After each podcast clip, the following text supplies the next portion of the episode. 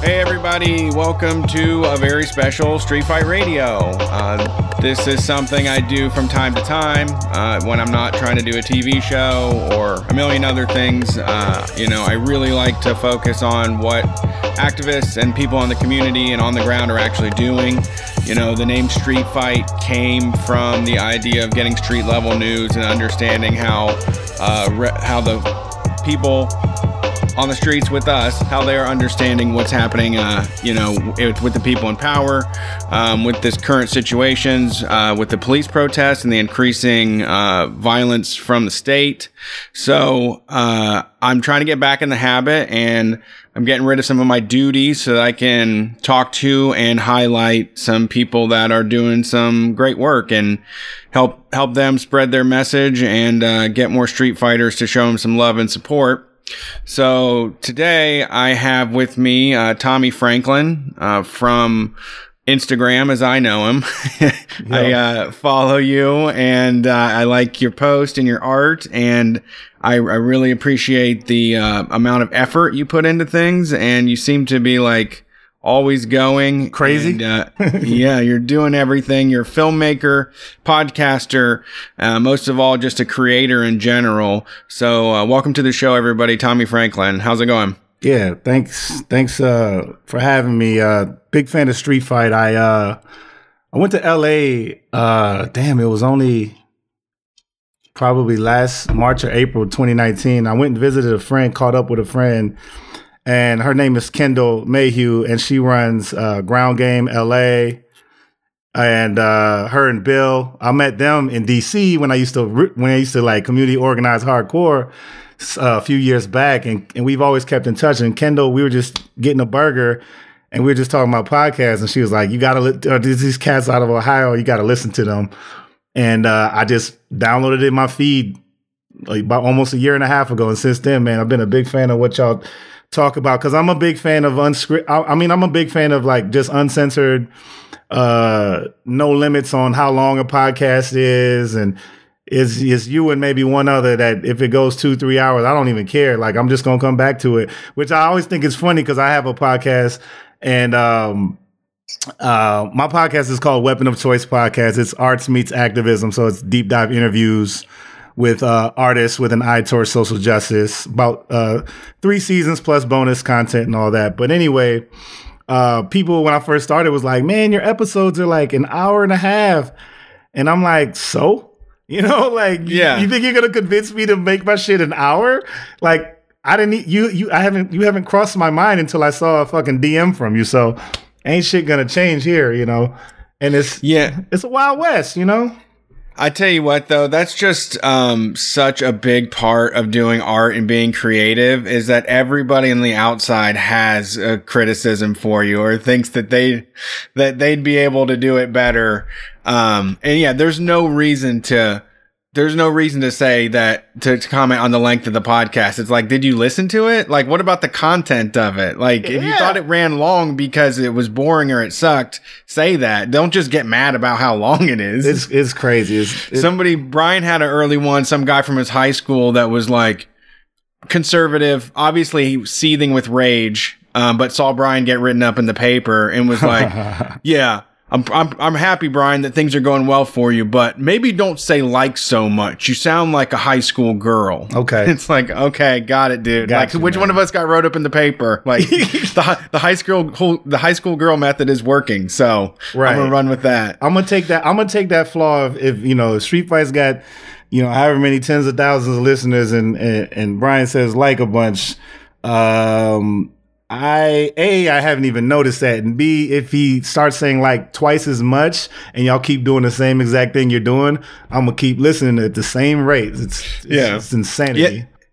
And you know, there is like with podcasting, I think for us, um, there was a lot of people that wanted to compete with like NPR and BBC and all of these things that have to fit an advertising schedule. Like the TV and TV mm-hmm. and radio is made so that it can be broken up into chunks yep. and you can be sold shit. Yep. Uh, so for us, we wanted it to just be like a fucking standard transmission car, basically with roll Yes. down windows is what Street Fight is. Yeah. Um, the more produ- like we, we had to make it something that we could continue to do day after day. Right. And doing the easiest, doing the easiest thing possible was the best solution. Just record ourselves talking, don't edit it and just send it out and see what real, happens. it's fucking hard. Even if you're just doing that, it's so. Even if you Oh. were only putting out one episode a month, it's so fucking. hard. Oh, it's God. work. People don't realize that podcasting is work. If you're, because like, yeah, you're doing it your way, but you still really give a shit about it. You know what I mean? Yeah.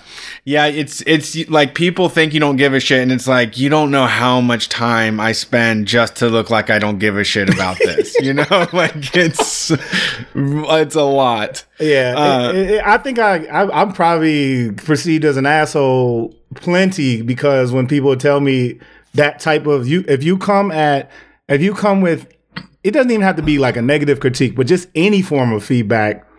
A that's unsolicited, and B if your feedback is based on how you would do it versus you understanding my vision. Yeah. You know, there's, there's it's, it's night and day. The type that Yes. type type of feedback. If you understand my vision, I would take all the feedback, negative and positive, and in between. But if you're just saying I would do it like this, yo, you could be one of my best friends. I'm gonna tell you to your face, I don't give a fuck. yeah. And I'm a, and it's insensitive probably of me, but like, yo, can we get to some like real conversation now? You know? Yeah, it it just comes off of it's it's not helpful. It's like whether you're you're like putting your arm around my shoulder and saying, "Hey, I really want to be successful," uh, and versus just lobbing critiques because you can. And it's like, I mean, you got all this extra time to comment on other people's podcasts. Why don't you just make your own? you know, there there's nothing holding anybody back from doing it.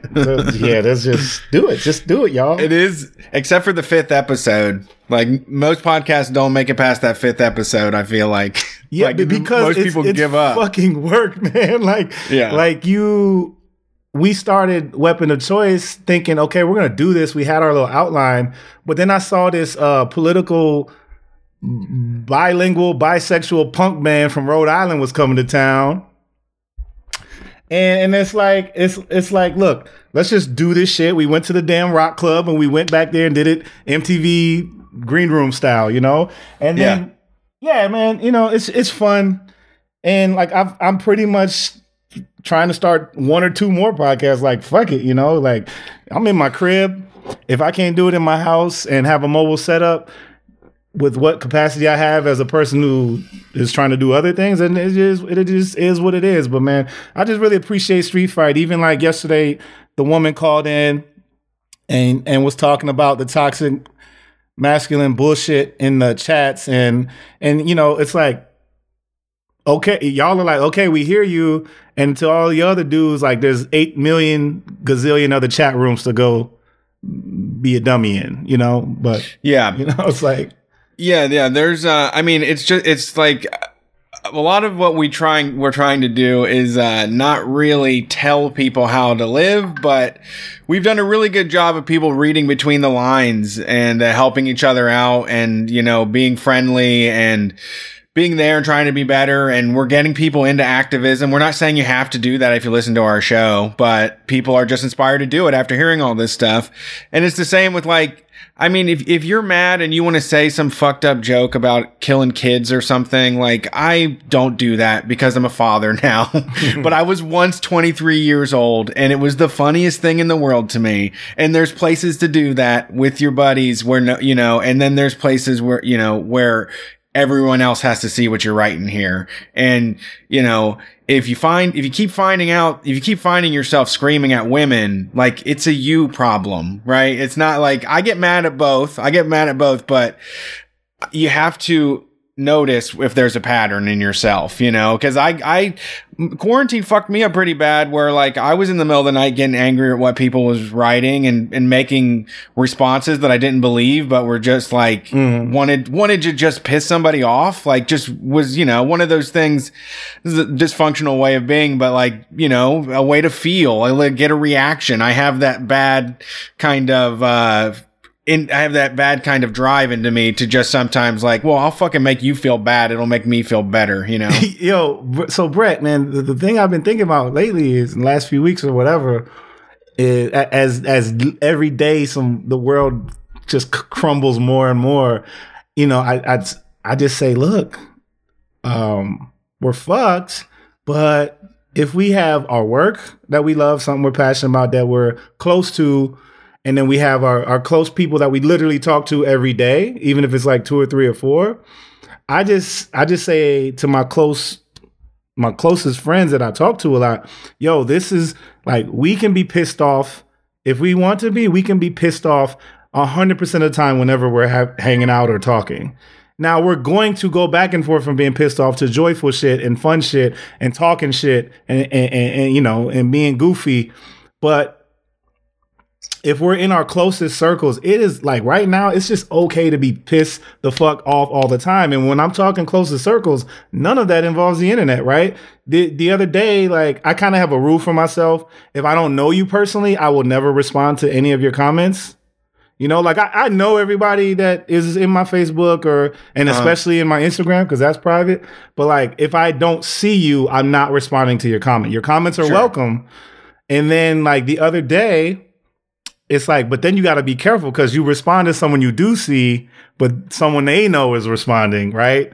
And yes. then I, I was like, I started going the other day because, like, you know, my friend was like, "What are sex like? What are sex workers?" You know, and um, and I just responded, and, and someone responded, they're hookers. And now I was like, yo, sex workers are sex workers.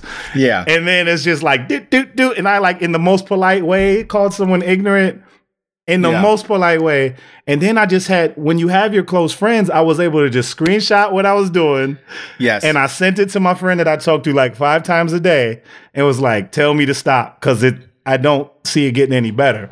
Yep. And then, then they were like, "Yeah, get off the internet," you know. That's great. Yeah, yeah. I mean, you have like I I used to always call it a referee. Like I have just a whistle that I blow inside my head that's just like what's going on? Like i'm yeah. so like worked up. I'm pacing right now you know uh, like was mentioned that call i wrote seven paragraphs. Why did i write seven paragraphs? Something's off. Like once i get to that once i'm like in furthermore and i'm getting to five and six paragraphs i'm like you know what? This is a me problem. This uh, has uh-huh. nothing to do with this person that was just making an innocuous comment online you know? Uh, going after family members and ignorant stuff though uh, i have taken that up a lot more. I've tried to with the the resurgence of all the Black Lives Matter protesting that yeah. happened over the summer. Yeah. I've had a lot of my lib friends from elementary school get more activated in post. So I'm doing, I'm trying to be sly. Like I'll post about Formula One racing. Like I'm excited about race weekend. And then I'll just go in all in on America. Like if we just have to get rid of it and it's,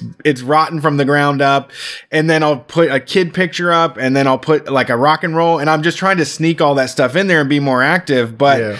inviting yeah. and letting more people know where I stand, uh, you know, is, what I'm doing, but also also at the same time avoiding ruining my whole fucking day arguing with some a friend of a friend that's not even going to give me any sort of uh uh I don't know any slack, you know, on what I'm saying. Yeah, and it's I think a big part of like cuz you know, if you're like challenging family members or close people you just know will be in your life for a long time. Yeah. It's like I I think it's kind of about evaluating your evolu- your own personal evolution when it comes to any issue.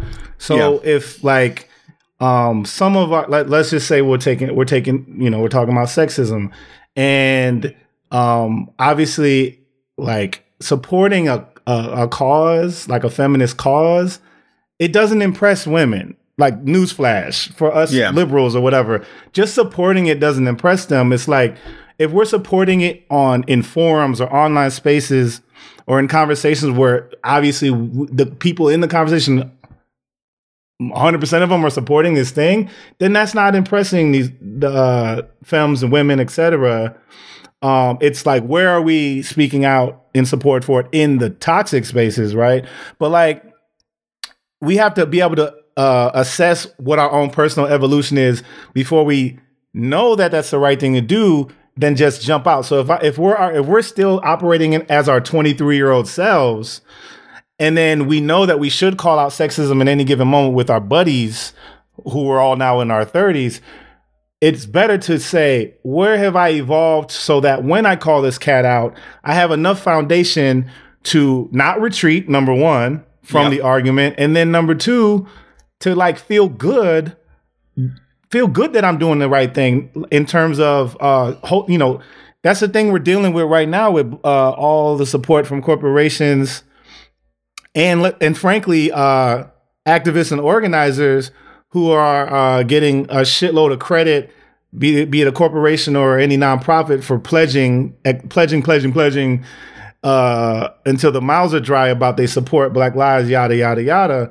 But then when like all these incremental challenges present themselves daily, as they do under a Trump presidency, on down to locally, a lot of folks don't hold the line, and we can't hold the line if we haven't examined what where, what evolution we're at. So if my evolution isn't quite at holding the line yet, fine, then step back and keep working on that path towards getting to a more supreme evolution on any given topic so that when it's time to hold the line, you actually can fucking hold the line.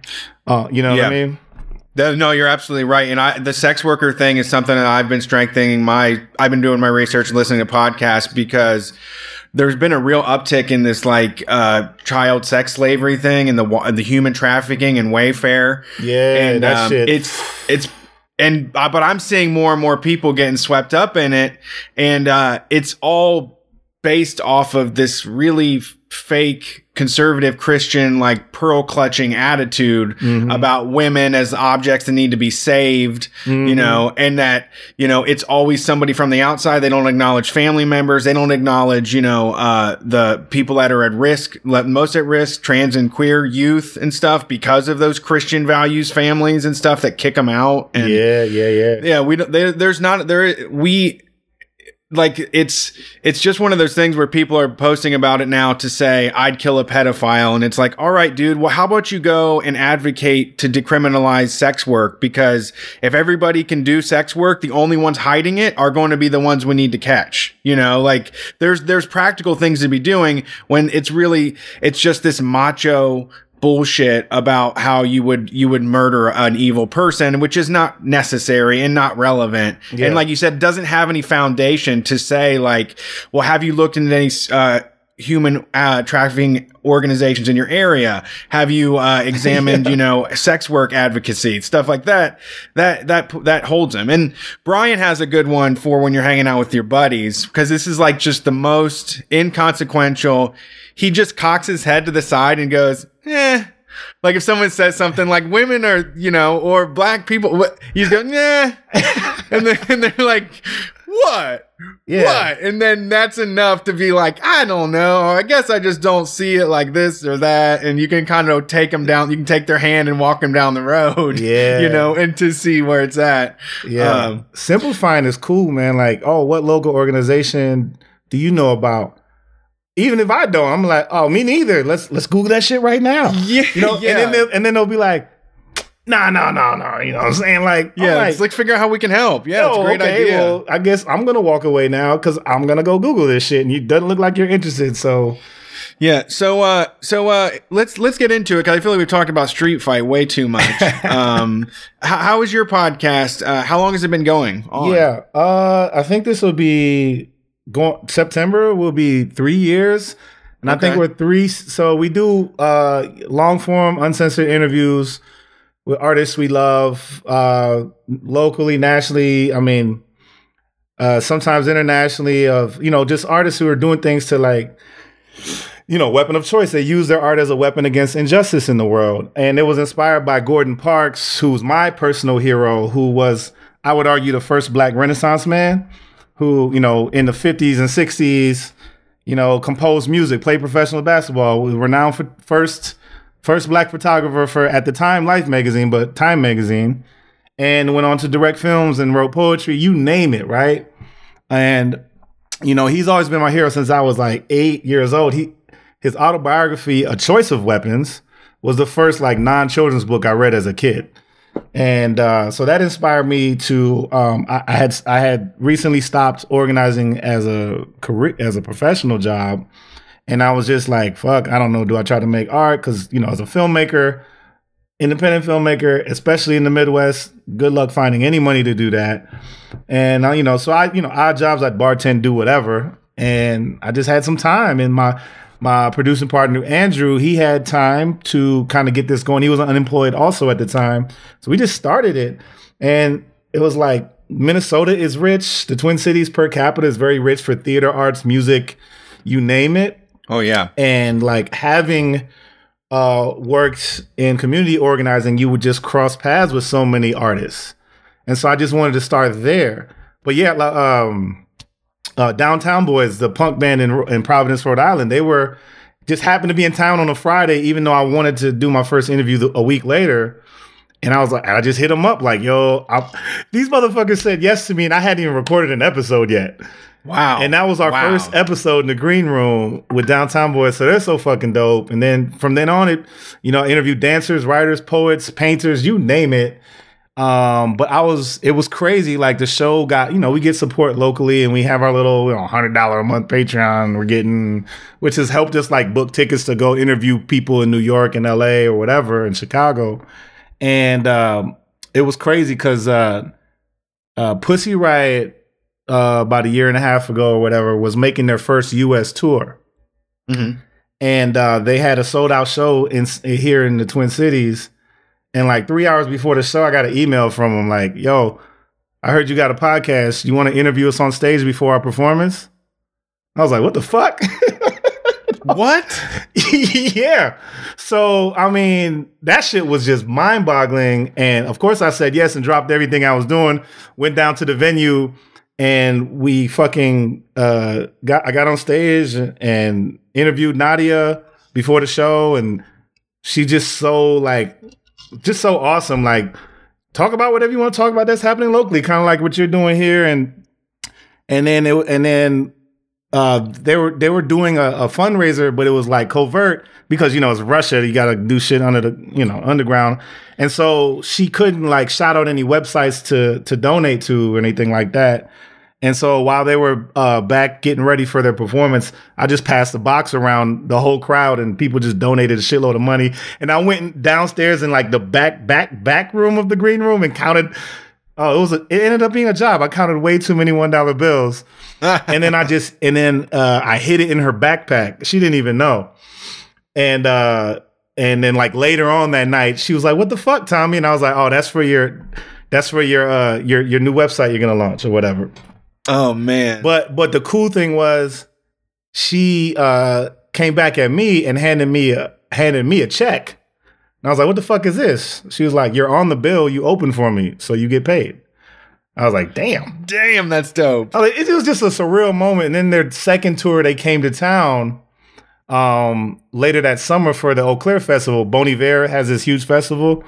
Mm-hmm. And they were she was like, Yo, I'm coming to town. Can you just like you know, can you can you kick it with us? You're the only person we know. So we kicked it. We took the road trip uh, about two hours to Wisconsin, and we fucking road trip with the band. This shit was just surreal because like I'm not. I don't know anything about that life of being music, let alone like any version of a rock star. So then you're just in the fucking woods in Wisconsin, and Bon Iver, he's he's got money now, right?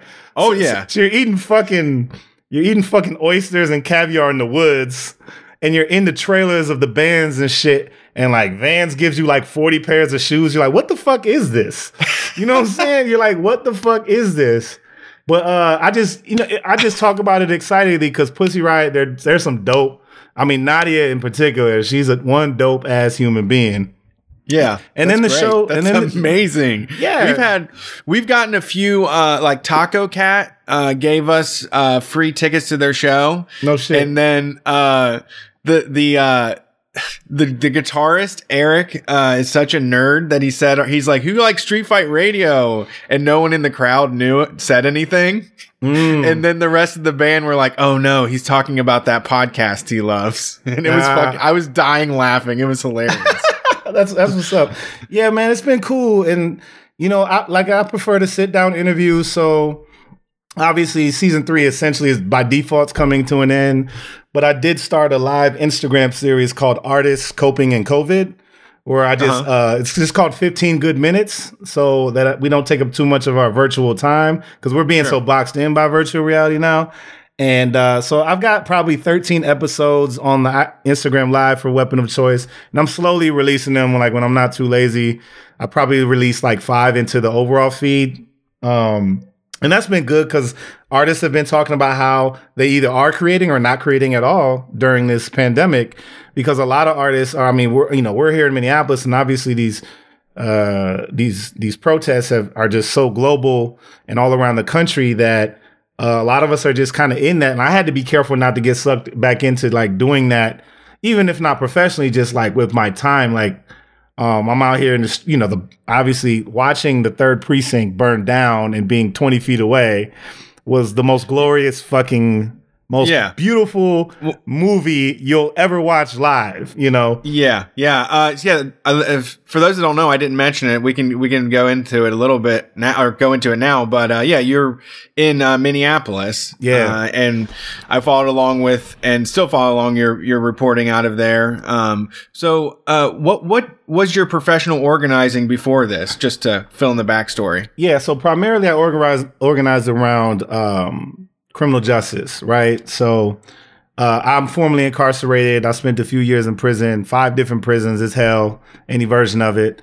And Yeah. uh, and then I got out, and um, you know, with a record, you you know, it took me almost 12 years to finally sign a lease after getting out of prison. I couldn't get jobs.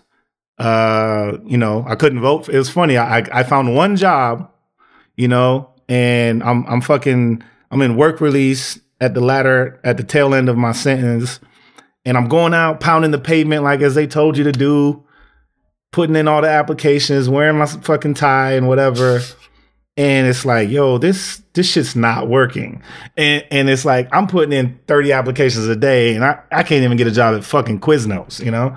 Right. And it's like, okay, what the fuck? And then I'm like, du- dummy, you know, or you know, not to be negative, but like I was telling myself, like, yo, you're in work release, so people are in here are working, just and they're all they all have felonies, so just find someone and and get a job where someone else in work release is working. So I did that.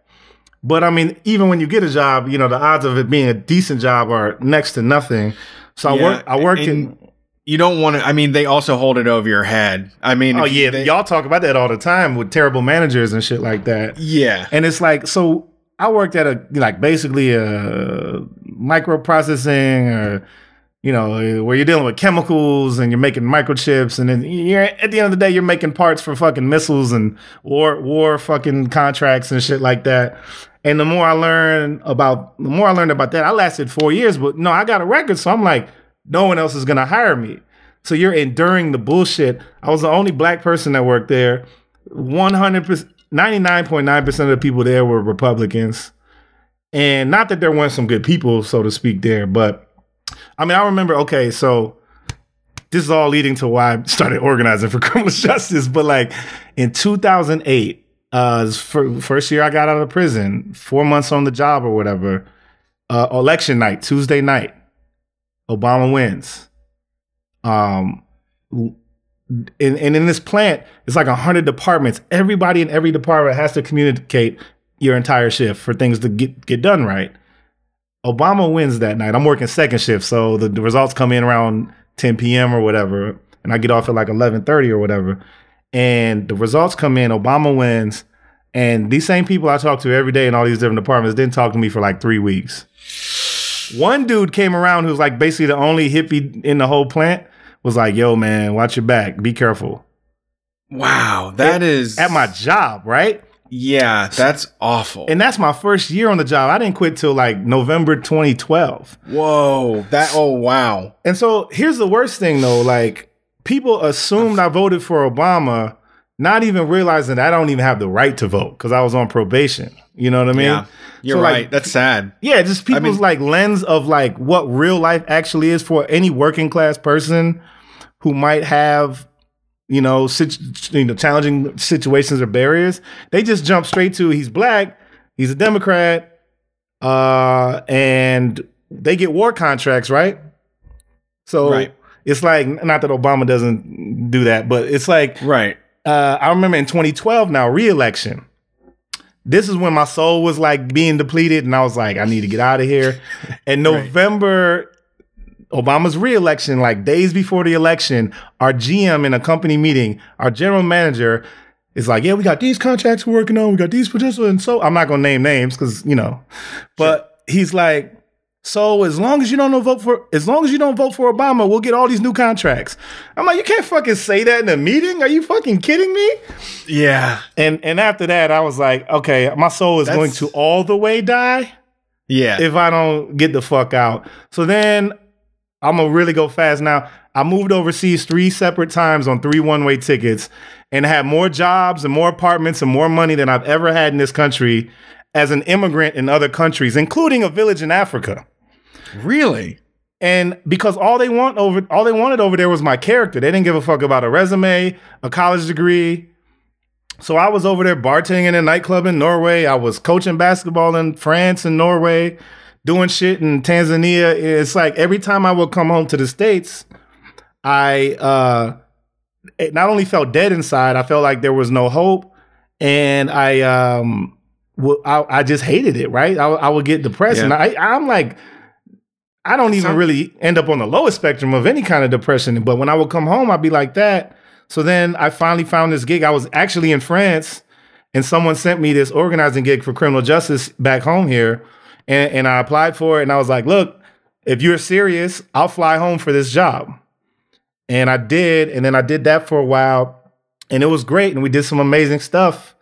And there's still a lot of roadblocks in the nonprofit sector and it just wasn't necessarily my bag of weed even though there were some beautiful relationships and beautiful actions and beautiful uh beautiful ch- incremental change that came from some of the work I did I just needed to find something that was closer to my what my soul desires most which is art so then I just made those transitions and uh have to just you know climb that mountain the way it best suits my individual uh path toward you know evolving as as as an individual, but also the ways I want to evolve in community and be with community. You know. Yeah, absolutely. I mean, that's incredible. Uh, I you said like a million different things in there Yeah. that I have questions about. uh, but uh, no, I I mean the that makes sense, and I, I mean I I want to know what about like uh, is there a level of guilt that you think comes from trying to make art? Uh, I, I think I sometimes view our show when we're doing like 25 minutes on like mowing the lawn Yeah. or like taking a shower and it just feels like you know people are getting black bagged in portland right now Yeah, yeah, yeah. but uh you know the content of the show isn't necessarily all that there is to it because it is also providing le- relief to the people that are in the ground in portland you know? It's a place for them to laugh about shit instead of thinking about demise you know? And art is something that is very undervalued uh, in this country. And uh, I, I, I coming from a blue collar household, uh, I never felt that artist was something I could actually really do. Uh, it requires a lot of money or like, you know, I mean, I didn't make money for six years. I was a stay at home dad. That's, that's how I was able to do most of this. Mhm. Um, it, but at the same time, there's a level of selfishness, or there's times where I'm just like angry in the middle of the night and I want to do more or help, and it's like, you know, I feel like I'm just being a clown sometimes, and so I wonder, Yeah. yeah, how that how it affects your fe- like making the transition to doing art, moving away from something so concretely Right. attacking the system into something that that's more creative or inspirational. Yeah, how is I- that transition? I think. uh I mean, hopefully, this makes any guilt you feel uh helps go away. Just even the tiniest. Like I feel zero guilt, man. um, and now I, the reason I can say zero is because of the work I've done in the last however many years to just deeply get to know myself and spend enough time in solitude to you know have the- space to really explore like who I really am and want to be. And that's a daily path I'm walking down. But but but even when I was organizing for a nonprofit um my number one challenge in most meetings was where can we infuse art right um, into this, and it was all it would always be put be put to the wayside, not specifically by my organization, but just by most organizations, and and the appreciations like.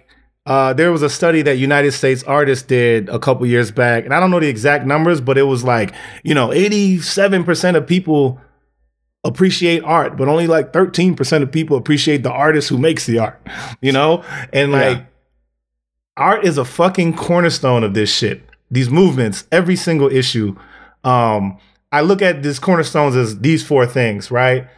It's it, it, it's protests, behind the scenes organizing, right? That's like a corner. Um, you know, you lump in all the activism there, and then you have politics, right? That's part of it, right? And you have just hard conversations and living your truth. That's just a corner of itself. Hard conversations, living your truth. That is Yeah. a cornerstone of being healthily, you know, being healthy while in the movement, right? Um, even though that's challenging. And then the fourth is art, man. Like you, I, I, you know, I was like, damn, you know, I'm putting, I'm in post production. I got a movie called White Tears that's in post production, that a short film that I made last fall, and like everybody's asking for it now because of the innumerable amount of white tears caught on tape in the last three months, right? Mhm. Or since George Floyd, even. And it's like, yo, the plan was to put it out when I put it out, and White Tears ain't gonna stop. But this movie is to like shine a light on how fucked up White Tears are toward uh, marginalized individuals of, of any kind. And at this, so it's like it all, you know. And I'm currently making a documentary, and people are like, "Oh, are you gonna like do something having to do with the pandemic for your documentary?" I'm like, if your like vision is clear of like what you want to make creatively, you gotta remember it's just one project. And the themes in the project, if you care about connecting these issues, these intersections of uh, social justice issues, if your vision was clear to begin with, you kind of don't have to adjust for the pandemic. These issues will still, I mean, the the, the creation, the projects will still highlight the issues that have been like volcanic, obviously. Yeah. But like they've always been there, and and so, and then my next film, that the the last short film I want to make because I'm like busy with some really good projects right now, is is about, um, it's about an uh an overworked and underpaid uh labor society here. And I wrote it like a year, a couple years ago, and I was like, I'll try to make that maybe in a couple years. And I and I started fundraising for it like literally a few days ago. And I had to ask myself, like, do I feel guilty for there's like literally eight gazillion mutual aid funds worth giving any amount of money you have to. And yes, we do that. But that is to to to say don't fundraise for a, a, a film or an art project that does talk about these issues because it's art is fu- is like quite disrespectful to be for us to you know as a society to be operating in a way which makes artists feel guilty. You know what I mean? Yeah. Now, Yeah, and it's You know. something that so obviously everybody loves. I mean, whether it's visuals, it's music, it's color palettes, it's design, it's flowers. It's it's absolutely the only the most enjoyable part of life is the artistic parts for the most part. sure. Uh, and, and uh and uh also i think that the art for me uh when the protests happened here in columbus um and you know all of the scares of riots and looting and all this stuff came out a lot of businesses downtown boarded up yep. and it was all of the art people that swooped in during the day and made it all beautiful. And it was amazing going through the city, but I think it's also a way to make the message direct. Like that we're doing something, we're creating here. We're not destroying, you know, this is, we're going to create a new, better world. Uh, and we, you know, there's beauty in this new world. It's not, you know, us coming to kill everybody or whatever the Fox News is telling them. Yeah, and I had to catch myself even when um, you know, it's like understandably people criticize these big street murals that say Black Lives Matter, right? I understand that. I was pretty much on that side, like that's whatever, that's all platitudes and shit. But excuse me, there's the corporate platitudes and then there's the art platitudes. And yes, these these cities, these mayors are the ones commissioning these street Black Lives Matter murals on these on these, you know, from these aerial views. But it, it's like, well, well, if we care about these issues in these other concrete ways, where we know the work must be done, where we recognize and understand where the work must really be done, then why the fuck are we getting pissed off about a street mural? Yeah. Like we know we know it needs to be done. And like that at the end of the day, it's the people most invested in in in our freedoms and liberation in any way that they can participate. Really, how do we have the energy to be pissed off about that? Um, because I almost became like annoyed by it, but then I was like, it's fine, like whatever, Right. You know, Yeah, focus on the other stuff. That's a distraction, you know. That's definitely a distraction. So, uh, being in Minne- Minneapolis, uh, I mean, like you said, you saw the police station burn. Oh my God, And yo. um, Yo, I, I- I got a private show from Prince, and this is up there. Watching, watching, like watching that shit burn.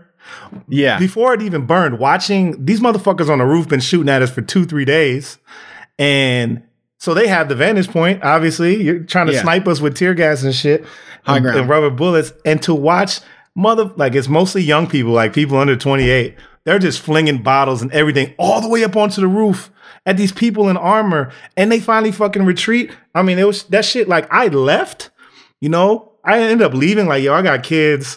It's getting Yeah. real fucking like it was dicey every night, but that night was particularly dicey. And like buildings are exploding behind you and shit, like going up in flames. So I'm like, I'm getting the fuck out of here. So be like probably 20 minutes before the precinct burnt down, I walked some friends back to their car, and then I made my way back to my car. And my car was probably three blocks away from the the, the epicenter. And I got on the phone with my buddy in Arizona, just shooting the shit a little bit, kind of like letting my adrenaline come down because we were out there with I had the gas mask, we were setting up barricades, shit was crazy. And my adrenaline's coming down. I get on the phone with my buddy, just have a calm conversation. About uh, 15 minutes after I hung up with my buddy, I looked up and I was back at the precinct. Like my feet just carried me there and I didn't even realize it. And I was there to watch this fucking movie that was the shit burning. And let me tell you, man, it was these youth that they were pushing us back like in fucking war. They would push us back. They would flank us or whatever the fucking terminology is. And these youth did not give a fuck. Cause like some of us more grown folk was like, oh shit, it's time to go. Like we had, oh shit, it's time to go. We said that to ourselves countless times. And then every time we would say, oh shit, it's time to go, you'd watch these youth just push their way back. And it's like, God, like these motherfuckers don't know what they're doing, but they are holding this shit down. Yeah, I, I that's uh I went to uh just a get together basically. They took over the intersection, brought in high downtown, and I get down there, it was literally just cars parked in a circle. People were just listening to music super loud, drinking and shit, uh smoking. And uh the police showed up and I'm like, "All right, well, they're about to get stomped out. you know, let me just get out of here." and they fucking charged them and they pushed them back. Like they they had them on their asses, like scared. They th- really thought that everyone was just gonna to uh to run away, but they used their cars as fucking barricades. Yo. Like they they had their license plates off their fucking vehicles and just left them there in the way. It was unbelievable, and I felt I, I think I got caught up the the first couple nights of protesting because I saw that same rage and that willingness to fight and uh I I trusted those kids so much. I they had so much passion and love in their hearts and they were so mad and I I felt like I I don't I was felt like this is the time. This is you know this is the time to to really push back and go after this and you know you're talking about foundations and evolutions. Uh, Columbus is not a real radical city. You know uh, we had to get the mayor to take our fucking statues down. Like no one could get a couple dozen people together to just take care of that. Yeah, what, what was it? Uh, ninety thousand dollars. Ninety thousand. The I fuck, man, I wish I would have got that contract, man. uh, so, but like now there is like so Portland is a radical place. When we do shows out there, it was already people that were deep in like WTO protesting back in 2000 came to our shows, and Eugene is fucking wild. So Damn. they have been able to escalate you know and but now columbus is getting more of a foundation we have you know, we have a chat that's going between different, you know, the bike riders and the moped people and the medics and the supply stations. There is now like a coordinated, real underground kind of network, the kind of stuff that was in the movie Hackers and shit. like it's kind of, it, Columbus is like setting up the infrastructure for some of these back channels. And I then, you know, inevitably when we do this again, uh, it's going to happen again. And because they have, they're not changing it, uh, unfortunately. And, and I, it's just going to go up. It's going to, the tactics will increase. People are going to look at these, these riot shields that they're building in Portland right now and bring those next time, you know? Yeah, the, the foundations need to definitely build in so many cities. I mean, I mean, obviously, like this shit sparked with the George Floyd shit here, but I mean, you know, protests here. You know, there's there's one off protests just about every day still, but I mean, like we weren't, you know, we weren't we weren't fucking Oakland or Portland or New York or anything close to that in terms of Oh, yeah. in terms of the the, the just the steadfast nature of the daily numbers Yeah. um, which was which is in some ways disheartening, but also let's try to always have uh, some his, historical introspection um, that we you know about like what the history of protesting in just Minneapolis is. So you know, there's plenty to to critique and be like frustrated with, but also you know then that's just kind of like saying, well, we we're not we're not read up on the history of our city, and so like you know, even as a country, we're just so deluded about our country's place in the world.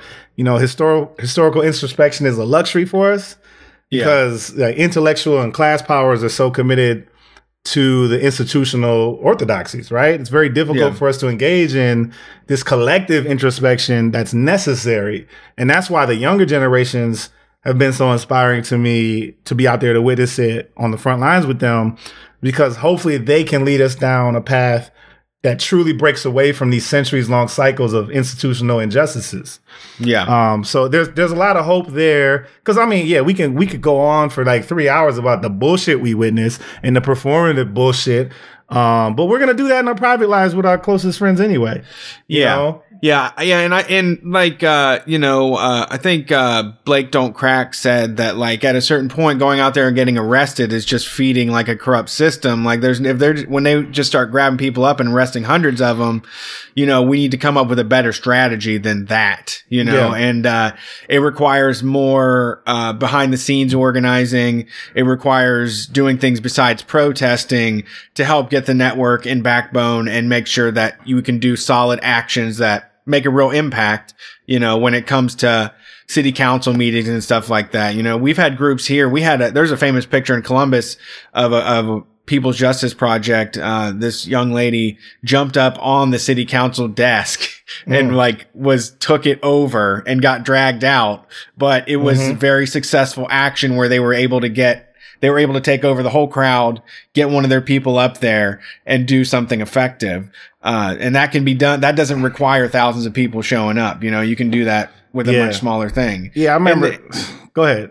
And, know, and knowing, like, like you said, the political side, uh, knowing the laws or knowing, uh, the candidates or the things that needs, that the, the city needs to be aware of to, that needs to be changed, you know? Yeah, they, we um we we we get a lot of recognition um, for people who know about having the most progressive in the Minneapolis City Council for being the most progressive city council in the country, and it's like fucking bullshit, you know, like.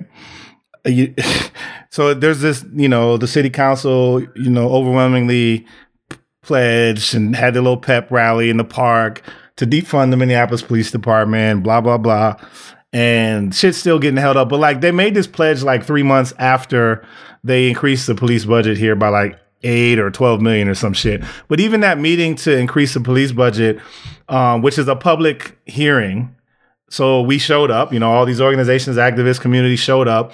And even in that hearing, they, in the little room that seats like m- maybe a hundred people, they had uh, reserve seating for officials, you know, like for not the people. Right. And obviously, we ripped every fucking sign off and said, "Get the fuck out of here with that bullshit." Yeah, but yeah. it's like, look, I, you can catch me in private, but I'll say it publicly. Our fucking mayor's a piece of shit. Always been a piece of shit. Our governor's a piece of shit. Our lieutenant governor's a piece of shit. And yeah, like I said, we're not gonna spend three hours on me telling you why I think they are. Um, you know, because a lot of people will, you know, it's Minnesota. Minnesota's a very passive aggressive state, right? Yeah.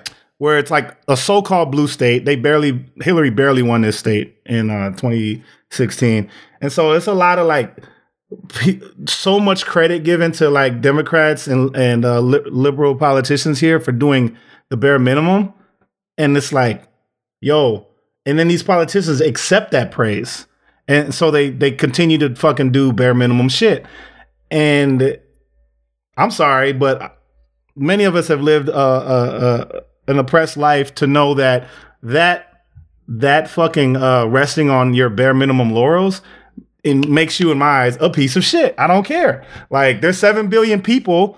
I don't choose to call that many people a piece of shit. So whoever I happen to choose to call a piece of shit, you're fucking a piece of shit. All right. Yeah. If you're not doing enough, or if you're not even like trying to fail, if you're not willing to fail doing way too much, you know. Right. And so this city is tricky because we're globally getting seen. They oh, like my friends in New York, y'all, y'all really set that shit off. I'm like, yeah, but like, look at Port. Portland's been going for sixty something days now. yeah. That was before George Floyd. Yeah, they uh oh fuck, I just forgot what I was gonna say. But, but, you know, but they they protest in Portland. Oh, I got they're, you. they're not just protesting fucking right wing bullshit. They're protesting uh, liberal bullshit. You know what I mean? Yeah. Whereas like uh, there's this book, and I'm excited to read it. It's called Imperial Reckoning: The Untold Story of Britain's Gulag in Kenya. Right. So in Kenya, Okay. I mean, you know, I haven't read the book yet, but essentially, like Kenyan freedom fighters um, would like they would go fuck up uh, so-called liberal activists who were still kind of working with the British. So, like Yeah. that version here is like white patriarchal nonprofit structures, right? Yeah. Where yeah. like five black people can maybe have a salary and the rest of us are left for dead in terms of trying to have any type of sustenance working in the field of organizing, right? yeah. And so it's it's just interesting, you know. Columbus, well, Columbus, I think this is Minneapolis was a great way to highlight it because it, it sounds like you're talking about Columbus right now. Um, everybody just thinks that like, you know, the, the cities are blue and everybody in red is just Hicks. Uh, and we're very cosmopolitan and we have expensive ice cream and bone broth and all that goofy shit. And we have a mayor and we have a bike. We had a, we had a black mayor that was, uh, very much into biking and all of that. But our police force is fucking wild. Like our police force, Right. um, had a, an agent that was trapping sex workers and raping them. And Oh then the God. one that fought back, he killed her. Uh, and so, and that wasn't like a community conversation. And, and, uh, no, like you said, they're mostly just saying, Hey, this is a pretty, this is a pretty progressive place, Columbus. We have a, we have a huge gay district, you know, we have a gigantic, Right. uh, pride, pride parade and all of this, these, these, uh, all of these uh drag queen storytellings at the library. And and those are the type of things that I love and I think are the spice of life of course. But it's it's not actively trying to stop the gentrification and the oppression of the black neighborhoods. It's not trying to fix the police problem. It's not working or serving the community. It's uh figuring out how developers want to make more money in the next 5 to 10 years you know and and put uh, a smiley face and a bow on it I mean, you look at orgs who've been doing it for decades. Yes, there's newer orgs and younger energy, and uh, for all the right reasons, more LGBTQ energy. Um, uh, not you know LGBTQ folks doing this work, uh, spearheading a lot of this work, leading on a lot of this work. That is all very welcome energy, and at the same time, and they're you know they're getting funded. And at the same time, a lot of folks who've been on the ground forever in the blackest neighborhoods um, are struggling to get a cent. And Yeah. it's like, yo, if it's not going to be the government, and I, you know, this is clearly a mutual aid revolution. oh yes So it's like it, how it's like not a no brainer for certain people with power to just divert funds to um, organization like Felicia Perry in the north side of Minneapolis. North side of Minneapolis is like one of the black, last black ungentrified hoods in the country. You know, and it's it's you know there's there's developers sitting on a shitload of land waiting for like a light rail to be built through it that won't sell to black entrepreneurs. You know, there's a whole fucking debacle there, but the city's complicit. And um But man, Minnesota is only uh, Minneapolis is only 18% black, and Minnesota is only 7% black. And so, but I mean, if you look at the shit that we're at. if you look at the honest. shit that popped off lately, I mean, we've got the biggest Somali population, our Hmong population. We got, you know, we got a very diverse city, so to speak. Well, at the same time, we're like half a million people in the new in the main city, right? Yeah, You know. and and, and it's uh, I I don't. It's really surprising to me um the way that it, it gets ignored. Um, I I you know I my daughter goes to Columbus Public Schools, but it's a lottery school. Uh, which means you have to have a parent that takes an extra step to try to get you into the school, which means a lot of it are the more well-to-do families uh, in town. Not all of them, but I am surrounded by these kind of do-gooder liberal parents um, that are are you know think they're doing enough and don't have anything to say about the parts of Columbus they never go to, you know, or that they ignore. You know, there's there's parts of this city uh, that are completely ignored, and it is like literally on the other side of the train tracks. There's people in three hundred thousand dollar houses, and then you cross over the train tracks, and the houses are all seventy to eighty thousand dollars, and the people there can't even you know afford to, to buy them. You know, it's slumlords and shit, and Yeah. or old families and um i don't know i mean wh- I- like where is uh where is your head at to to really to make all of this work like i i i don't I know that's an impossible question, but I just want to. I, I I enjoy your brain, and I just want to hear you take a stab at it. Um, Yo. you know, uh, what like what needs to happen? I, I mean, I, I do think there needs to be a reckoning in this country over slavery and uh, you know what in the black population, how we've treated them, and where we're at. And there needs to be a real reckoning. I don't see our government doing that, but uh, that is still something that I think has to happen. You know, Yeah, I think um it's a lot of people I mean, I don't know how the fuck we're gonna get reparations in the next hundred years, you know? So other versions of that, because reparations at the end of the day means repair, right? So we don't Yes. always have to like we don't always have to look at it from the way that the the the the, the, the word has been trendized or whatever the fuck, you know? Yeah. And it's like I mean, I can again, I can speak as an artist. Like art being a cornerstone of any movement, or it's not recognized that way, but it's just a fact. Um, like we jump through eight gazillion hoops to get artist grants. We're the we're, we have the most abundant arts uh arts funding in the country per capita here. And again, it's just it's just like crabs in a barrel. Um, jumping through six million hoops to get grants for like they're like you know prove that you can do this work and they're like there's all the proof we've already made this shit like just look at our Yeah. fucking websites you know literally it should be as simple as looking at our websites and just and just giving us money and that's Yeah. to, to me that's not even if it doesn't like fall along the lines of certain people's definitions of reparations it's like we're going to make we're going to build uh, a tower of that cornerstone of art to the sky if you just get the fuck out of our way and let us. Yeah, and you don't even got to do it as a lifelong contract. You can do it once for every artist and they'll have a chance to build a career uh, where they're working in networks and have access. It's about access right? Have access Yeah. to networks that know where the money is. Like i'm in my first fellowship where i'm getting access you know in my documentary fellowship in chicago i'm getting access to people in the industry where i'm in there like oh my god this is what it feels i'm in there with these experts they're teaching they're giving me this game i'm like oh this is what it feels like to be the Yeah. 1% like i'm Yeah. getting information that like thankfully i can go share it now but like i'm getting information like oh this is what it's like to be the 1% knowing you're in a room with like 10 people only and you're the only people who know this who have Right. access to what's on paper right it's Yeah. just like yo man we just need more than the, and you're asking me like how do i like you know you know look how do i balance cynicism and hope that's the question i ask all my guests right because Yeah. it's such an open-ended beautiful question beautiful answers but like lately i've just been texting like i texted my friend today and this is essentially what what i've been texting a lot of friends in the last few days like uh, this particular friend, I said, uh, Erica, we're pretty much fucked as a human race. There's not much getting around it except for continuing to stay passionate about the things we're deep into and continuing to go inward and keep honoring our imagination in work and personal life. Literally, like, right now, that's kind of all I got. You know what I mean? Yeah. No, I'm with you. I mean, I'm I'm saying I'm at this point. I think I'm just grateful I get to see it. I mean, I think it's fucked up. Yeah. Uh, it's fucked up world. It's hard to live with and easy to beat you down. Um, but when Michael Brooks died, uh, Jamie Mm. Peck said something. She said, "I'll see you on the fun side," Mm. and uh, not to not to not to glorify it or anything.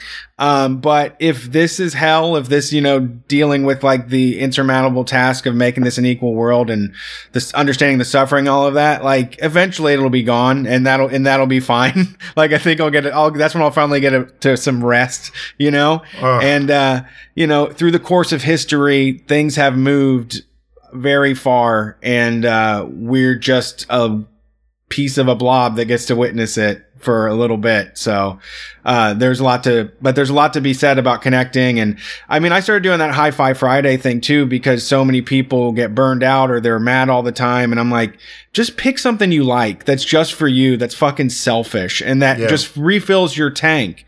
Because like helping people all the time isn't going to refill your tank, you know, in the same way that you you always need it. You need to watch some trashy TV. You need to play some video games sometimes, you know, and and make sure that you can do this for the long haul, and then it's not just a fad where you were pri- tried to be an organizer for six months and got so frustrated you gave up. You know, Yeah, and the way the, the way the nonprofit sector is built is to burn you out. And Yeah. you know, honestly, like doing some take of those- advantage of you because you want to do the right thing. They make you work extra hours and all that. We've heard a lot of that. Oh man, it's it's yeah, it's you know, it's beautiful work because of like you know you meet some great souls along the way, but it like ta- taking that time to be selfish actually feeds the movement. Like you actually show up with without with less cynicism, right? Like Yeah, I mean, I I'm getting paid to do it, and I'd show up like fuck this meeting. You know what I'm saying? Or it's like right. It's like if I would have only worked 37 hours last week, I wouldn't be showing up to fuck this hearing or fuck this committee meeting. You know what I'm saying? Yeah, Because yeah. I like, dude. Yeah, I mean, you know, you you yourself clearly enjoy getting riled up. You know what I mean? Yeah. Like it's it's just who we are, right? Yeah, But I mean, there's obviously like an ebb and flow and a balance we all need. And shit, man, we have kid. uh, How old is your? You have a daughter? seven. Yep, she's Yeah, you know, I've got 11 and then five. And, uh, you know, probably to them, they're like, no, dad, daddy's, dad, daddy's off the chain. But it's like, yo, this is just a part of me. Um, and the, the, I remind them that the, the, whatever is like off the chain or like super, super fired up about me, um, just get, if you're going to get caught up in that in terms of me as an influence, just be caught up in the parts that are truth.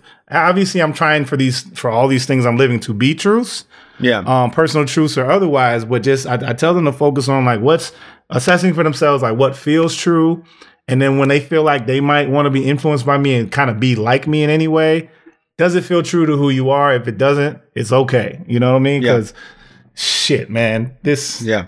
This parenting in a pandemic shit. It's wild.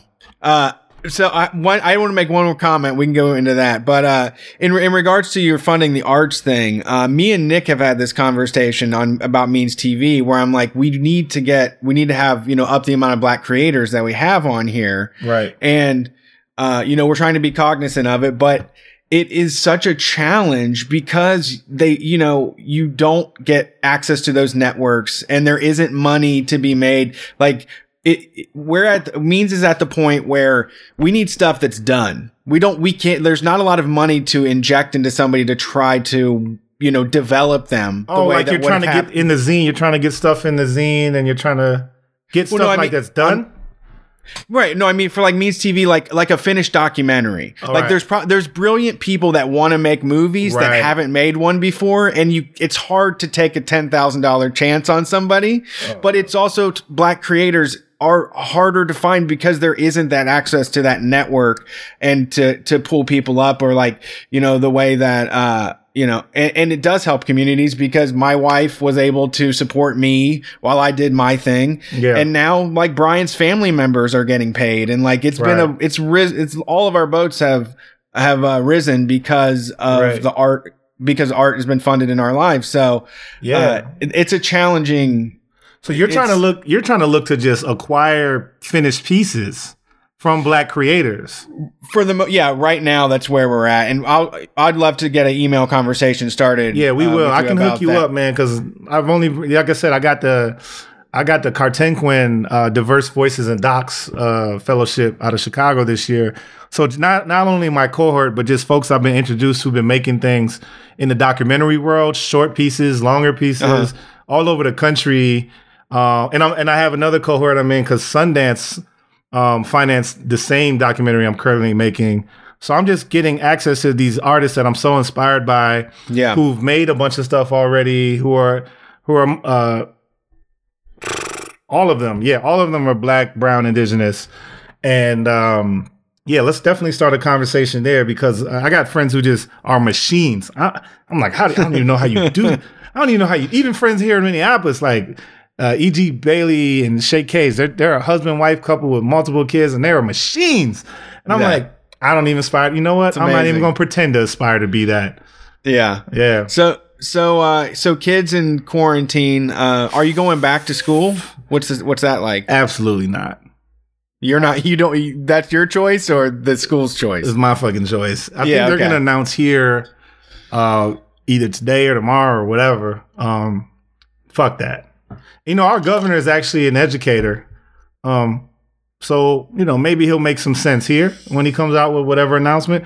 But I mean shit, last week it, it he dragged his feet for almost two weeks to make the mask mandate, which he Yeah. finally made last week. But he dragged his feet because the fucking Republicans were on his ass. I'm like, fuck They're them. all all hedging their bets on that right now. They're all like, uh, well, Trump could pull this off, and I don't want to make the anti-maskers mad, you know? Yeah, I mean, there's a there's a there is a bipartisan bipartisan uh, conversations that go around, and actually, my friend who's like a very brilliant um, lawyer kind of breaks down some of this like uh, perspective on executive orders, um, not just locally but just presidentially, where Obama like did a shitload of executive orders. Now, most of them, if not, you know, most of them were great, right?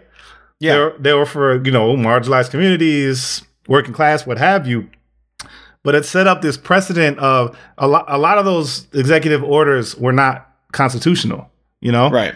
Right. And it set up Trump to just go nuts. Like, it set up a precedent for Trump to say, look, they did. Oh, you ain't seen nothing yet with how many executive orders I put out.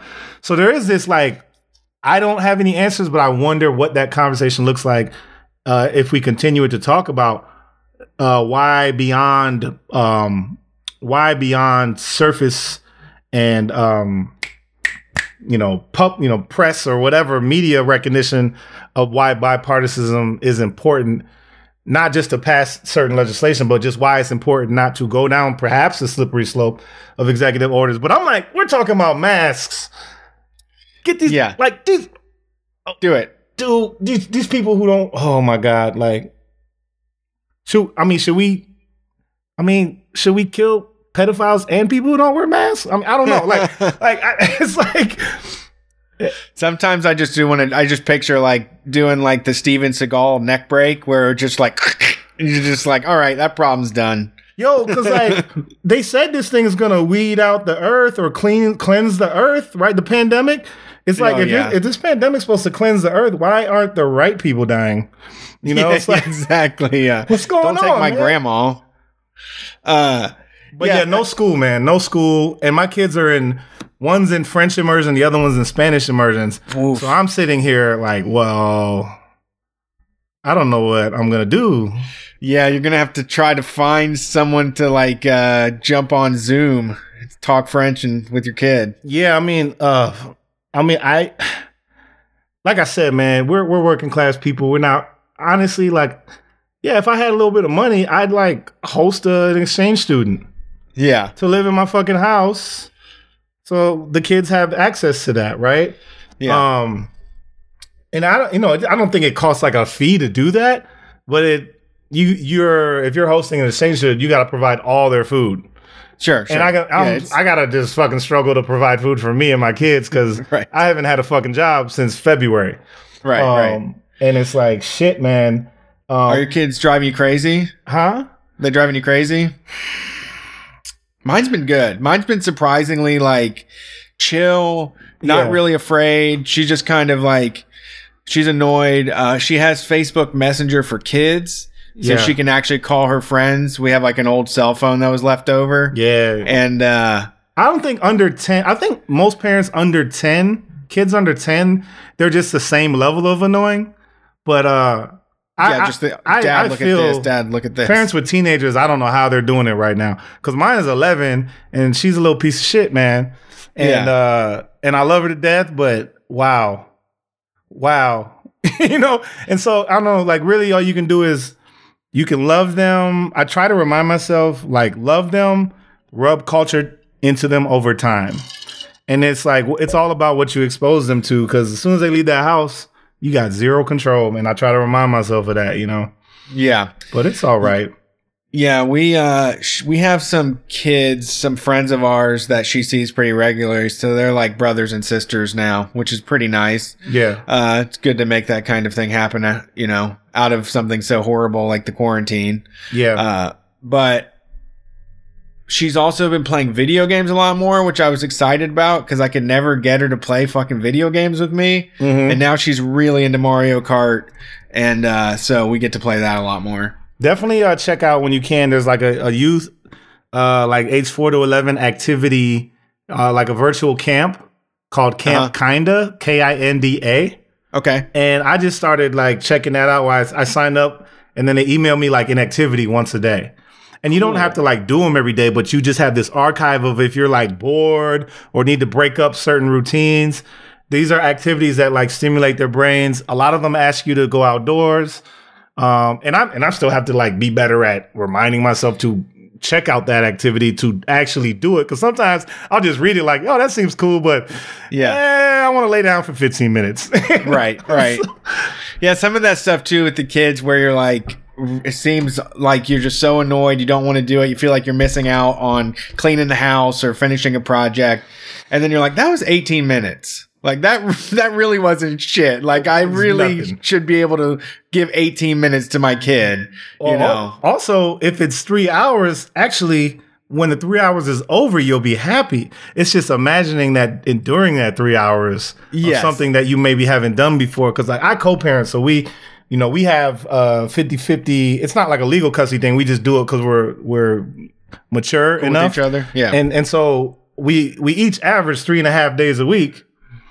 And so three hours when I like got them for a four day chunk, I should probably opt for that more often than I do to make three hours of the day go by so I get closer to getting rid of these motherfuckers. You know Yeah, that's true. That's true. And and everyone wins because they learn and it's something different. And it's uh, I mean, I bought them skateboards, basketballs, tennis rackets this summer.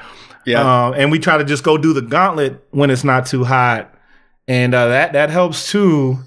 And let me, because I'm just not what what I don't know if there's a definition, but I, I'm a reluctant parent, man. I admit it. Like, I, I you know I have my I have my uh, whatever what they what the kids will consider superpowers when it comes to things I do well, right? Yeah, yeah. I know that I'm very flawed as a parent in terms of my per- parenting skills. That uh, w- in ways that the mother of my kids has has uh, so many more attributes um, and skills, you know. yeah.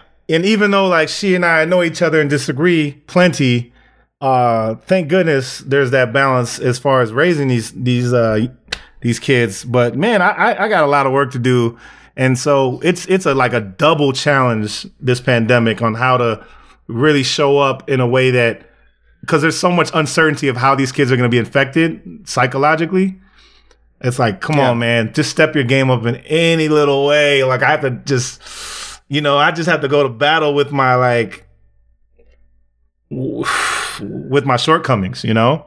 Yeah, I mean, you just it's uh it's like you know giving it a little extra effort. You know when you're like just want to give up or yeah, like the all day long dad, dad, dad, dad. She just hounds me to death with that all day long. Look at this, look at that, and then it's uh it's real easy to get frustrated and I also am like I mean, you, you can have a spoonful of peanut butter if you want a snack. Like I'm not, I don't really like get into like making all the cutesy stuff as much as I'd like to. I'd, Right. I'd love to get like a Triscuit cracker out with like a herb cheese blend and cucumbers and Yeah. carrots and shit for him. But like a scoop, spoonful of peanut butter sometimes is what you're going to get. That's, that's what you got to eat. And, Yeah. uh, but they, I don't know. I, I also have like grown. It's good to have the, ba- I think it was, I think I played myself a little bit like the thing is she was so magical and special and pre- precious like early on. And now, like you said, like she's getting to the asshole phase where like mm-hmm. she just do stuff to be mean or like test the boundaries of lying and stuff. And you're just like, man, all right. You, now you, you know, like there's some shit I don't like about you. Yeah. you fucking annoy me. This shit annoys me when you do it. You yeah, know? you you really have to fill up. You really have to let them fill up your cup of love and energy when they are being very loving toward you. yeah. Um, and say like, okay, if she's only gonna be loving toward me for five minutes today, I'm gonna pretend that's five weeks, right? And then Yeah. when they're sleeping, God, that's the best time to have children because you get to just stare at them and say, "Wow, you you are precious. You're probably dreaming." And come on, man, this is this is awesome. Having you is awesome. And then try to take that and and have that attitude like like it's a like it's a power like it's a power say you're a video game player and you got this energy just hopefully it lasts as long as it as you can the next day when you're just Yeah. witnessing them so peaceful and sleeping because man this shit is so i just love parents who look man you can tell me how much you love your kid you can tell me what you love about your kid you can tell me how much you love being a parent but if all of that isn't followed by a but i don't fucking trust you Yeah, absolutely. I, I mean, I, I also, I think my, one of my challenges really is uh, not to be mad at her for how easy her life is, which is like just the classic parent thing. But it came so, e- it just was so easy for me. Like when you're talking about looking at at her asleep, I'm like, she's just thinking about how good Christmas was. She gets to wake up. me, me and her mom are both there. Mm-hmm. Like if she, we listen to everything she says. We take into account, like we're always actively listening and paying attention. And she never just gets like brushed off or like thrown in a fucking pile of kids, you know, somewhere else. Like she's a princess. She's a true fucking princess. And I'm doing it to her because I mm. love her. But it's like, I'm, I, I'm also trying not to resent her over it, you know? Yeah, man. These it's it's it's hard. It's hard, man. It's you want to make it easy, but like, you know, and it's like, just figure it out. I don't know. And then you're like, I fine, I'll do it for you. And it's like, that's not helping you though. Do your kids ever, at any moment, two things? They ever think you're rich, and like sometimes, like yeah, sometimes my oldest will be like, "You got money," or she'll she'll watch me counting like money that I'm about to go fucking deposit in the bank to pay bills. And Yeah. like, "You got plenty of money. Let's go. Let's go eat. Let's go to the restaurant." It's like, uh, no, no, no, We, no. uh, yeah, that's been an important one for me because like when I was raised, like my mom, her favorite thing was like, Brett, goddamn it, I don't have a dime to my name. like anytime I asked for something, that's what she would say, Brett, goddamn it.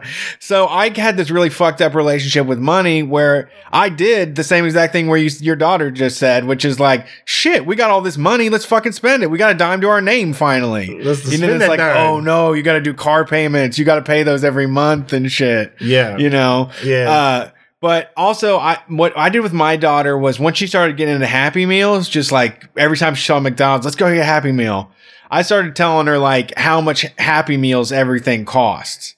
Like hmm. when she would ask for she would be like i want a new power wheels. I'm like all right well that costs you know a hundred visits to mcdonald's so if you're willing to give up the next 100 happy meals probably for the rest of the year basically yeah.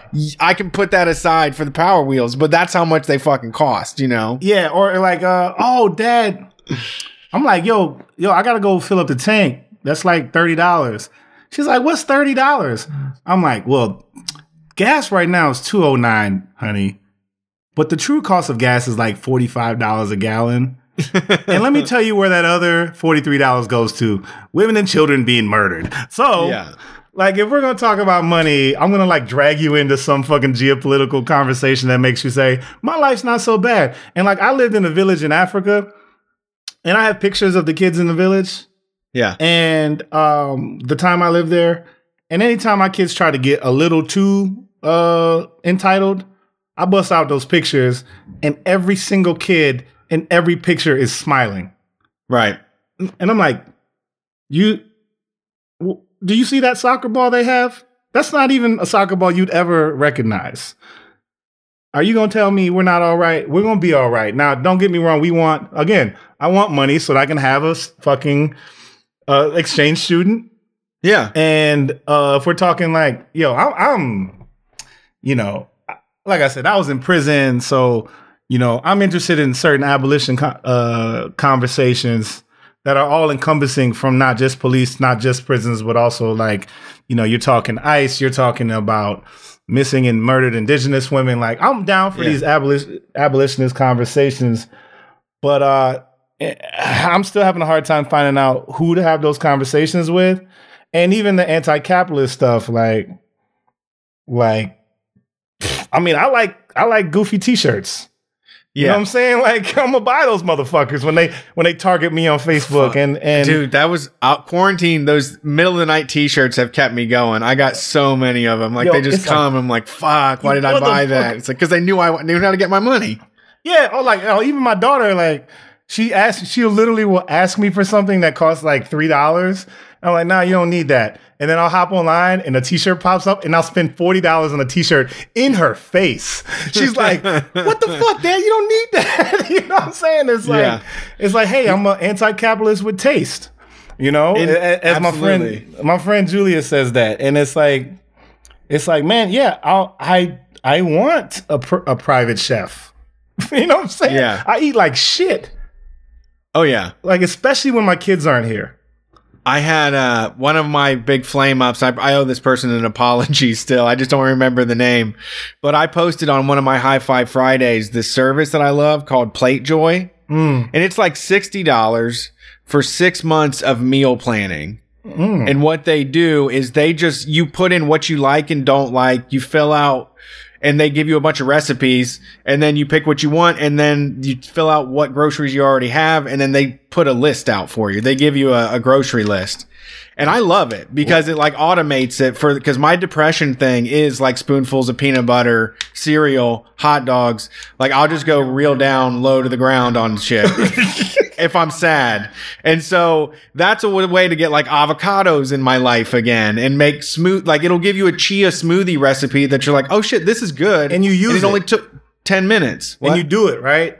yeah, I do it. Uh, yeah, It- yeah. I mean, I'm in and out. I'm in and out because like now there is stuff I want to make. So if I want to make my own food, I don't do ask PlateJoy to to to uh, pick Spit- some stuff for me. But like, yeah, snacks and stuff like snacks and smoothies and breakfast. I'm just like, yeah, I need something new. I'm I'm always like. I am a hipster in that way is that like always has to be new and interesting and different. I'm just addicted to that. So I get real bored of the same breakfast, you know, real quick. Yeah, I mean it's it's hard. Like I make excuses for why I eat like shit. Then I found then I heard in a study like five years ago that uh, black men have a higher propensity towards stress eating. So then I'm looking at my I'm looking at my ex like. What what what, what, what, do you want- what do you want me to do? I'm, I'm at Yeah. risk here. Give me a break. Yeah. It's yeah. like you know Patrick Bateman said, "Oh, give me, I'm late. Give me, I'm a child of divorce." You know, but uh, it, it's yeah, it's it's tough, man. Uh, I do want to live longer because like there's some people like Brooks, like Michael Brooks, and some other people that have just died su- suddenly, and um, whether it's genetic or not. And I'm still like even trying to learn about my family history because I was uh I was given up when I was born because I was born in prison. Okay. So I was adopted and I didn't know anything about my lineage. Um, so no, you know, now I'm twice removed from my name. You know, come here as slaves, lost that name. Now given into foster care, lost another name. So I'm trying to find my way back, which I recently found family on my father's side and found out all of that, which is part of the documentary I'm making about searching for the mother, searching for my birth mom who had me in prison. Um, That's interesting. so you know that that that movie that documentary is called "You Don't Know My Name" because essentially it's a love story, but it's not the romantic version. But I riffed off the Alicia Keys song "You Don't Know Uh-huh. My Name," and uh, yeah, you know we trying. Yeah, yeah, it sounds like it, man. Well, I appreciate it. Uh, and you know, uh, the the thing is, I agree with you about the living longer. Is uh, I think that as it's, I just want to be a pain in the ass, I guess. If like if I'm here, um, and I had I've had some young people that have messaged me about how they don't know what to do and they feel hopeless and all that, and I'm, you know, just trying to tell them that if you give up, you'll feel even worse. Like if you just turn your back on it and just Yeah. say I can't I can't bother to care anymore, Yeah. it's going to eat you up at night. So, figure out how to engage with the world in a way that makes sense and makes it a better place than how how we uh were brought here, you know. Um but it's still going to have to take some wild fucking circumstances and over the next couple years. Yeah, we gonna need a lot. I mean, I don't. Fuck, man. Everybody, make sure you vote. Yeah. Um, because I don't know. Uh, the point is to never give up. Like, the, the- that's what hope is really about. It's not about like a, appearing to be super optimistic. You can Yeah. be cynical as all hell, but if you're still fighting, um, I think it's fine, you know. And if people don't like your cynical energy, then go find some people who do. yeah. Because like, Yeah, and it's don't go in it to win. You can't go in it to win. That's like uh, not going to work. Um, you should try your hardest, but yeah, you need to go in. It needs to be the process. Uh, that's it's like I was saying. It was related kind of to the uh, eating and exercising and health. Is that like you got to do it? It's painful, and you have to make sure that uh, it makes sense and that it, it works and serves you. Mhm. Uh, otherwise, it's just going to fall apart. Yeah. Um, I just I I do hope that the reason the, the reason I get most cynical is because it, it just it, it's obvious that people don't read, you know, and Yeah. you know, all of us could read more, obviously, but when I say people don't read, I'm talking about people who haven't picked picked up a book since the '90s, you know, Right. Uh, and if you haven't, or if you weren't alive in the '90s, there's people who literally haven't read a fucking book for pleasure in their entire life, and I'm worried at that fact. You know what I mean? Back Okay, to the yeah. back, back to the historical introspection. So we're in, and I'm talking about us, like liberals. We're in these movements. We're trying. We're failing, which is okay because we're gonna fail along the way together. But when we're like failing in a hundred ways, when we can only be failing in twenty ways, simply because we haven't fucking read a book and don't understand abolition or don't understand sex work, right? Yeah, and and you, know? you said the foundations; those those texts fill in a lot of. Do they they do the the filling in for you? You know, they give you the the lift up and, and your understanding. Yeah, like can we pass can we pass a social justice cognitive test so we can brag about it like Trump? You know what I'm saying? but then like actually do something. Um Yeah. you know, let's not go backwards because that's gonna be harder work to be getting the the the language right and the rhetoric right? And then still and then still having to go backwards to figure out what it really takes when we have momentum because that momentum with a foundation that's what's gonna fucking like defund and and, and you know and, and fuck up ice and all that other shit you know Yeah, absolutely. Well, I have to go get a run in now that you brought it up. So, Yeah. uh, thank you for your time. I appreciate it. I'd love to do this again uh, in the future. I we didn't get into half the questions that I have based upon the limited information you you just revealed to us. So, thank you for showing up. Uh, what's what's the best way to support and uh, follow what you do? um yeah the best way um yeah we're just we're just a local you know we're just a local group of folks trying to make some good art um but weapon of choice podcast three words weapon of choice uh weapon of choice podcast has an instagram it's on every single feed that you listen to your podcast to um or specialmenuproductions.com is the website there or the Vimeo where you can find some of our video work. And like we've got exciting things uh, coming out. White Tears, the short film. You're not gonna want to miss that one.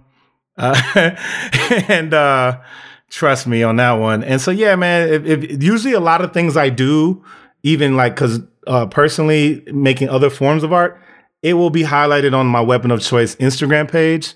So you can keep up with everything I'm doing there. We we currently have a limited run of COVID nineteen. I mean COVID sixteen nineteen t-shirts. So it's like 400 years ago, first slave ship came here. Racism racism is a 400 year disease. So we just put 16 in front of the 19. So you can get those uh, COVID 69 t-shirts if you go to the Weapon of Choice Instagram page or spe- specialmenuproductions.com, and I'll mail that to you for free after you pay $29. Of course, because I'm giving proceeds to Restore Justice, which is a formerly incarcerated led uh, organization in California. And they're dealing with a lot of organizing uh, against injustice in San Quentin prison and other prisons in California. Okay. So uh, definitely uh, check out Voices of San Quentin Instagram. That is uplifting all the fuck shit going on. Uh, they they shipped 121 inmates who were infected with coronavirus to San Quentin who didn't have any cases, and then they dispersed each infected person into different units. And a month later, there were 2,000 inmates with coronavirus. That yeah, that sounds like premeditated murder. It is. 200 guards even have it now, and, and the numbers is going up every day. So um, definitely always remember our people who are incarcerated, including our incarcerated pregnant people and women. Um, man, just you know, let's just stay connected. Everybody, you know, if you if, if I'm if you're in touch with Brett, I'll know what's going on because uh, I'm tuning in into Street Fight, even the call-in shows, you you name it. So I, pre- Well, I appreciate you, I appreciate you having me on and like yeah, we'll get, we'll get together again and talk more. Absolutely. I love it, man. Thank you and have a good one. Yeah, thanks. I'll see you soon. Peace. Peace.